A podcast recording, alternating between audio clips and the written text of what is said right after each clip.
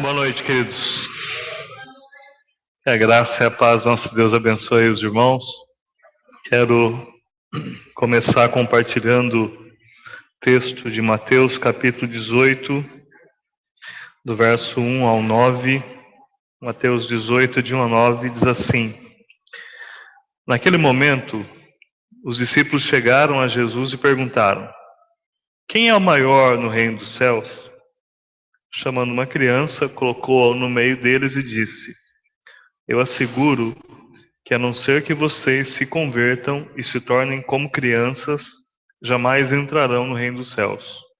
Portanto, quem se faz humilde como essa criança, este é o maior no reino dos céus. Quem recebe uma dessas crianças em meu nome está me recebendo. Mas se alguém fizer cair no pecado um destes pequeninos que creem em mim, melhor lhe seria amarrar uma pedra de moinho no pescoço e se afogar nas profundezas do mar. Ai do mundo por causa das coisas que fazem cair no pecado. É inevitável que tais coisas aconteçam, mas ai daquele se a sua mão ou seu pé o fizerem tropeçar, corte-os e jogue-os fora. É melhor entrar na vida mutilado ou aleijado do que, tendo as duas mãos ou os dois pés, ser lançado no fogo eterno. E se o seu olho o fizer tropeçar, arranque-o e jogue-o fora. É melhor entrar na vida com um só olho do que, tendo os dois olhos, ser lançado no fogo do inferno.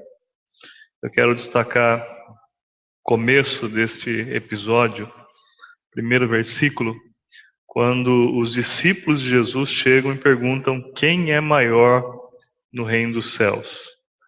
É importante destacar e perceber que nós temos uma, eu, eu diria que no nosso gênio, um desejo de grandes coisas, mas muitas vezes um sentido de auto-exaltação ou de buscarmos uma glória própria. Nós temos essa inclinação para coisas que nos tragam um destaque, numa posição melhor do que a dos outros. Isso é tão natural que basta observar como que muitas vezes nós avaliamos a nossa situação.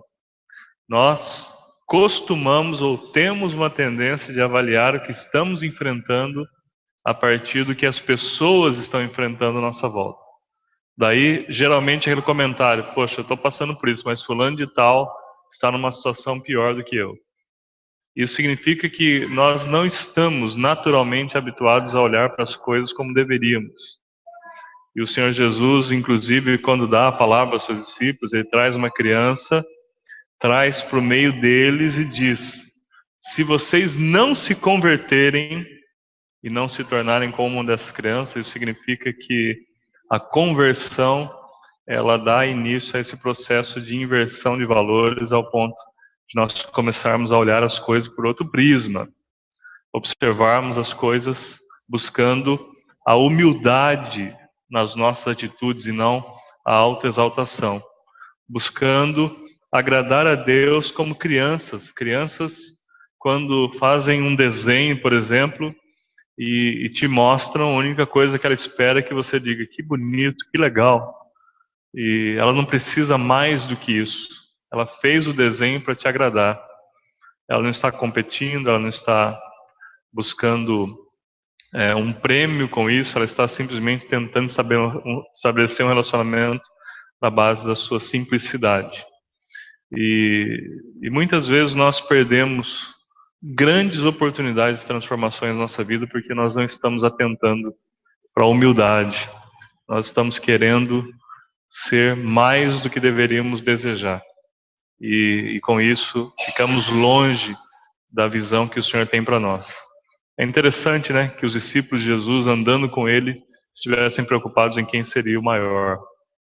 A ideia é que daqueles doze havia uma espécie de uma competição interna já por conta da inclinação, a inclinação da carne.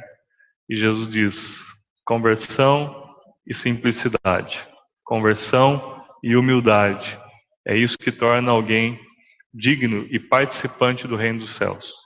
Então, queridos, eu creio que se nós encararmos a nossa experiência diária ou cotidiana e nos apresentarmos a Deus como sendo fundamental a nossa humilhação diante do Altíssimo, será muito natural também que nós sejamos edificados, que nós cresçamos e que espiritualmente venhamos a experimentar também amadurecimento.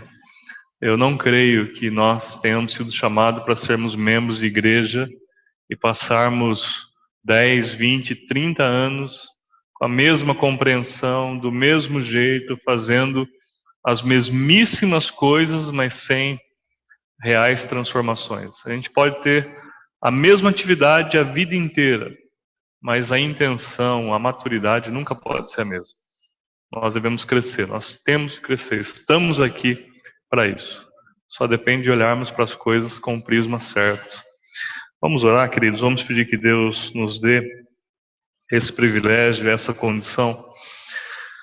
Pai bendito, nós entregamos ao Senhor desde já a nossa gratidão, nosso reconhecimento pelo Deus maravilhoso que Tu és, porque o Senhor inicia em nós uma boa obra por Cristo Jesus, pela salvação, e o Senhor mesmo está implementando mais dela até o dia que irá completá-la em Cristo Jesus.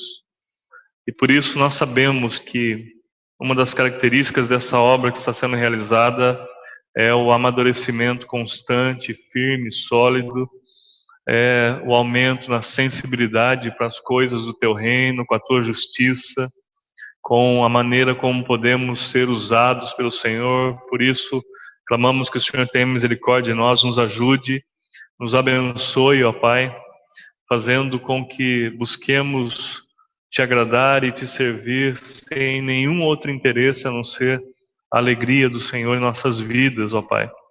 Que nós não estejamos preocupados com as coisas que as pessoas sem Cristo estão, em sermos exaltados, em sermos diferenciados ou enaltecidos, mas que no nosso coração o nosso único propósito seja o enaltecimento da tua glória e da tua pessoa. Por isso, ó Pai, usa-nos como servos e permita que situações do dia a dia nos levem à bendita posição de humildade, humilhação na tua presença, para que possamos enxergar melhor quão grande tu és, quão magnífico tu és, ó Pai.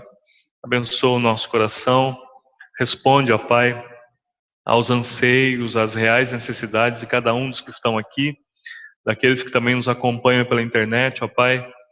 Tem misericórdia, derrama a tua graça já respondendo a esses anseios de tal forma que os nossos corações se aquietem diante do Senhor e possamos assim ouvir a tua doce voz. Nós oramos e pedimos essas bênçãos em nome de Jesus. Amém.